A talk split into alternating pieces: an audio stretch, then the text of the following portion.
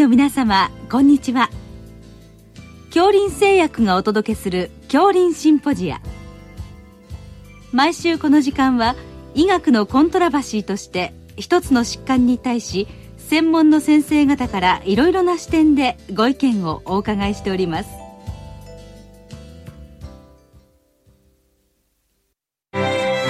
恐林製薬株式会社の創業は1923年。新薬の開発製造販売を通じ患者さんの治療に貢献してまいりました。そして現在恐林製薬は恐林製薬グループへと発展し医薬品を中心とするヘルスケア事業を通して人々の多様なニーズに応え今まで以上に健康な生活に貢献できる企業への進化を目指しています。健康は恐林の願いです。シリーズ消化管疾患治療の最新情報の17回目、腸閉塞に対する治療と題して、東邦大学医療センター大橋病院外科教授、斉田義久さんにお話いただきます。聞き手は、国立国際医療研究センター病院名誉院長、大西晋さんです。斉田先生あの本日は腸閉塞に対する治療というテーマでお話を伺いたいと思いますのでよろしくお願いいたします。どうぞよろしくお願いします。まずまあ腸閉塞とかイレウスとか言いますけれどもその病態から教えていただけますか？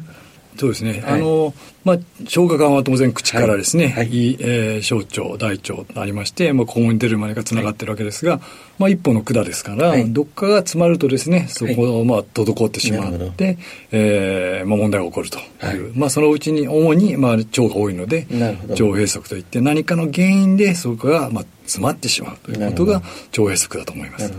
それにもそのいわゆる機械的腸閉塞とかあのいわゆる機能性腸閉塞っていう分類があるんでしょうか。そのあたりを少し詳しく教えていただけますか？そうですね。まあ腸が動かないもしくは滞るという原因ですね。はい、まあ一つはまあ麻痺をするという腸が動かないという原因がございます。はいはい主にはまあ手術後、もしくは炎症とかで、はい、えー、まあ、腸が動かないということが起こりますので、いわゆる腸が麻痺している状況ですね。それを、まあ、一般的にはイレウスと、まあ、英語でもイレウスと言います。ので、イレウスと呼んでおります。まあ、それは機能的なものでございます。はい、で、まあ、多くはですね、まあ、機械的と言いますかね、はい。えー、まあ、いわゆる、あの、詰まってしまったとい。うことで、これが機械的な腸閉塞になりますが、まあ、最近はですね、イレウスと昔呼んでいたんですが、はい、あの、英語ではイレウスと言わなくなったので、まあ、腸閉塞と一般的に言うのが、まあ、そのような機械的なものになるかと思います。ね。まあ、いくつかの原因を挙げていただきましたけれども、やっぱり頻度から多いのは、やはり手術後の癒着とかが多いんでしょうか？まあ、一番多いのはやっぱり癒着による機械性の腸閉塞ですね、はい、それが一番多いと思います。多いんですね。その他に何か気をつけなきゃいけない原因っていうのはありますか？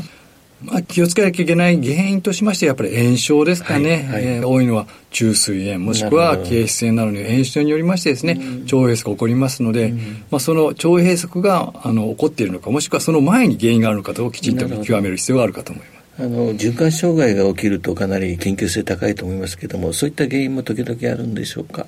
まあ、腸閉塞特にですね腸がこうねじれてしまう、まあ、い。わゆる癒着性の腸閉塞に多いわけですが、はい。はい、そういうの中の一部がですね、うん、まあ、公約性いわゆる複雑性の腸閉塞になります。それは公約といいまして、まあ、要は血流障害ですね起こっていきますので、まあ、その時には、まあ、遠心状態が悪くなりますし、えーまあ、緊急にですね、まあ、外科的手術がやはり多いんですけども、それを行わないと命に関わるので、それをどうやって見逃さないで診断するか、治療するかが重要になるかなと思います。それでは、その臨床的なことをお伺いしたいんですが、まあ、症状としてはどういった症状があって、どういったことに気をつけたらよろしいでしょうか？あの、腹痛でいらっしゃることが、まあ、多いのではないかと思いますが、はい、まあ、普通の、いわゆる公約性でない腸閉塞の場合は、それほど複雑強くないと思います。で、大体ですね、診断としてはですね、もうお腹触っていただいて、ちょっと張ってるかな。はい、あとはレントゲンと、えー、まあ、採血ぐらいで大体診断がつくので、それで、まあ、いわゆる、えー、公約性でない腸閉塞診断がつくことが多いのではないかなと思います。はい。まあ、レントゲンだとまあ腹部をまず取るんでしょうけどもどういった点に気をつければよろしいでしょうか？初見としてはですね。初見としてはですね、はい、まあ、小腸あとは大腸のガスがどの程度あるかですね、はい、まあ、基本的には小腸ガスはそれほど多くないのが一般的なので、はい、まあ、小腸ガスが見えるるか見えないか、はいはい、で大腸活はあってもですね、まあ、それほど拡張がないのが一般的ですけど、うん、まあ、小腸はですね2センチ3センチぐらいまではいいんですけどそれ以上いくとやはり拡張ですし大腸ですと6センチですかねを超えてしまうとやはり拡張してますので、そうすると何かどこに原因があるんだということを見ていただくということになると思います、ね、先ほどのその循環障害なんかの場合は造影 CT なんかも必要になってくる場合もあるんでしょうか？あの公約性の腸閉塞の場合はですね、やはり何といっても腹痛はかなりあります。まあ人間痛いのはもう虚血が一番痛いわけですから、それが起こってきますとやはり苦痛があります。ですので、えー、患者さんの顔色、一番重要かもしれませんが、顔色とあと腹痛の状況を見て、えー、まあ、レントゲンでもいいんですが、この公約性の腸閉塞を疑ったらですね、やはりできるだけ早く CT、できれば造影の CT を取っていただくのが一番いいかと思います。はい、そういうことですね。まあ、治療の話も、あの、少しいただきましたけども、まずやはり、緊急手術が必要なケースっていうのが、やっぱり一番大事かと思いますけども、それやはりそういう循環障害とか、そういう場合が緊急性が高いというふうに考えてよろしいんでしょうか？まあ、腸閉塞で一番やはり怖いのは公約性の腸閉塞を見逃すことですので、それをいかに早く診断して、まあ、いかに早く治療するかということが、まあ、患者さんのその後の予後に関わってきます。ので、それが大変重要だと思います。その診断や判断にあたってどういう点に気をつけたらよろしいですか？なんといっても最初に疑うことが重要でして、まあ、先ほど言いましたように腸閉塞えー、まあ、麻痺とかですね、はい、それからまあ、えー、公約でない腸閉塞はそれほど腹痛はないですが、うんうん、公約性の場合はやはり顔色が悪くて痛がる。これやっぱり緊急性、いわゆる急性腹痛症という状況が、えー、見受けられますので、それをまず判断していただいて、あ、これは疑わなきゃいけないと思ったら、緊急で CT を取っていく。これが一番重要だと思います。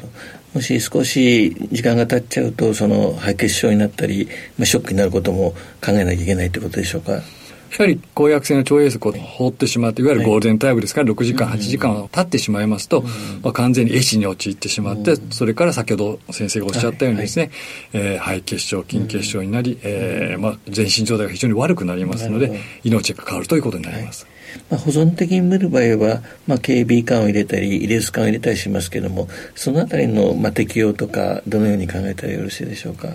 まず最初に公約性の腸閉塞を、まあ、除外していただくことですね。はいはい、公約線腸閉塞、特に CT でですね、まあ、最近はクローズドループと言いますけども、うんうん、えー、腸管がつながって2箇所同じ、えー、腸管で狭窄しているものを見たら、これはもう緊急手術ですが、それがないことをきちんと見ていただければ、はい、あと保存的にいくということになります。保存的にはですね、まず胃管ということが一番多いかもしれませんが、えー、胃管はですね、えー、効かない場合、よく言うところですね、24時間、もしくは48時間をめどに効くか効かないか見ていただいて、その次、まあ、多くはですね、イレウス管という、まあ、長いチューブを入れていただくことが次の選択肢になるかと思います。なるほど。それで、まあ、しばらく経過を見ることになると思いますけれども、まあ、それで保存的にいけるか、あるいは途中でやっぱり手術が必要だとか、まあ、そういう判断になる場合もあるかと思いますけれども、どのようにその、気をつけて、あの、保存的治療をしていけばよろしいでしょうか？ありがとうございます。まずですね、腸閉塞の治療は、まあ、先ほど言った減圧と、はい、それから十分な保液ですね、脱水を補正していただいて、はい、で、公約でない場合はですね、かなり全身状態が良くなりまして、患者さんも楽になったという状況になりますので、その場合は様子を見れるというふうに判断していただいていいと思います。ただ、えー、その医療スカンでもですね、うん、治るかどうかっていうのは100%治るものではないので、はいはい、えー、大体1週間をめどに治らなければやはり手術を、外科的手術を考慮しなきゃいけないかなと思います、そういう場合ってやはり発熱が生じたりやっぱりいろんな変化が出てくるんでしょうか？発熱とか腹痛が出てきた場合にこれは公約にえー、移行したと思われますので、ね、その場合には緊急手術になります。やはりだから厳重に一日何度もですね、見ていただいて、そうなってないことを確認します。えー、そうでない場合で、ただ、えー、どうしてもですね、あの、癒着がひどくてですね、はい。はい、解除できない場合には、えー、1週間でもう、その、治らないからということで患者さんに説明いただいて、まあ、手術を、まあ、待機的にいいので、組んでいただくのがいいんじゃないかなと思います。そのイレース管などを抜去するタイミングはどのように判断したらよろしいでしょうか？まあ、患者さんの自覚症状ですね、はい、肺ガスがあったり、うん、えー、まあ、お腹が楽になったということと、うん、まあ、レントゲン、まあ、そんなに CT をしょっちゅう取る必要はないので、はい、単純のレントゲンで結構ですので、それを取っていただいて良くなっていることを確認いただければ、うん、まあ、一般的にはまずクランプをしていただく、それから、えーまあ、抜いて飲水からというのは少しずつ、まあ、段階的にやっていくということが多いかなと思います。毎日の排液量なんかもちょっと気をつけていくということですかね。そうですね。1日の排液量が大体まあ500以上とかですね、はい、ありました場合にはですね、うん、やはりこれはちょっと治らないぞと思いながら、うん、まあ、あとは患者さんの状態とかを見ながらですね、うん、えー、まあ、1週間をめどにきちんと判断をすることが大切かなと思います。その、先ほどその、まあ、かつての何かの手術の後の癒着性のね、イレウスが多いっていうふうにお伺いしましたけども、その、手術の実式とか、どこの手術をやったかによってその頻度とか多少病状は違うんでしょうか？例えば婦人科の領域の手術したとか、まあ、胃を取ったとか、いろいろあるかと思いますけども、何かそういう差はありますか？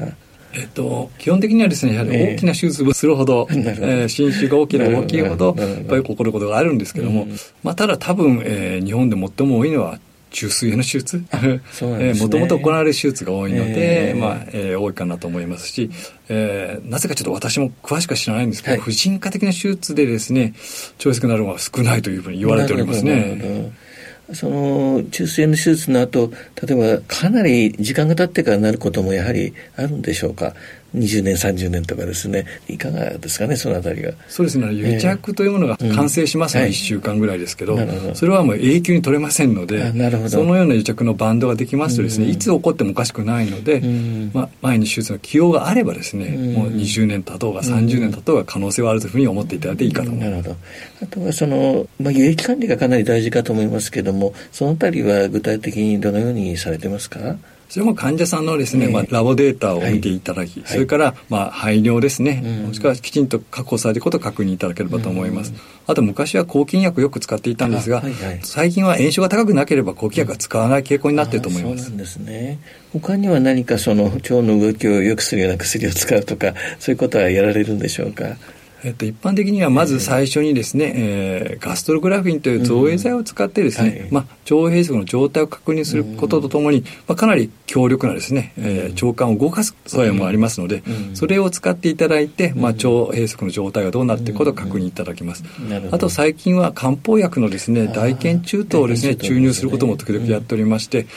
それは漢方にしては珍しく直接作用がありますので、比較的効くこともあります。それは胃がんからその溶かしたのを定期的に入れていく形になるんでしょうか。そうですね、まあ、大腱中等を使う場合には、どちらかというと、ちょっと長期の人が多いので、えー、胃管というか、イレウス管の方が多いですかね。イレウス管からですね、うん、1日に3パックから6パックをですね、溶かして、えー、お湯で溶かしていただいて入れることが多いんじゃないかなと思います。結構効くものなんでしょうか？これ漢方特有でですね、個実差がありましてですね、非常に効く人は効くんですけど、効かない人は効かないという感じになるかと思います。はい。斉田先生、本日はどうもありがとうございました。どうもありがとうございました。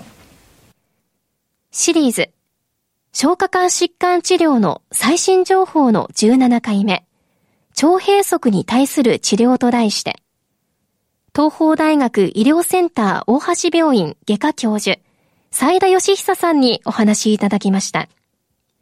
聞き手は、国立国際医療研究センター病院名誉院長、大西晋さんでした。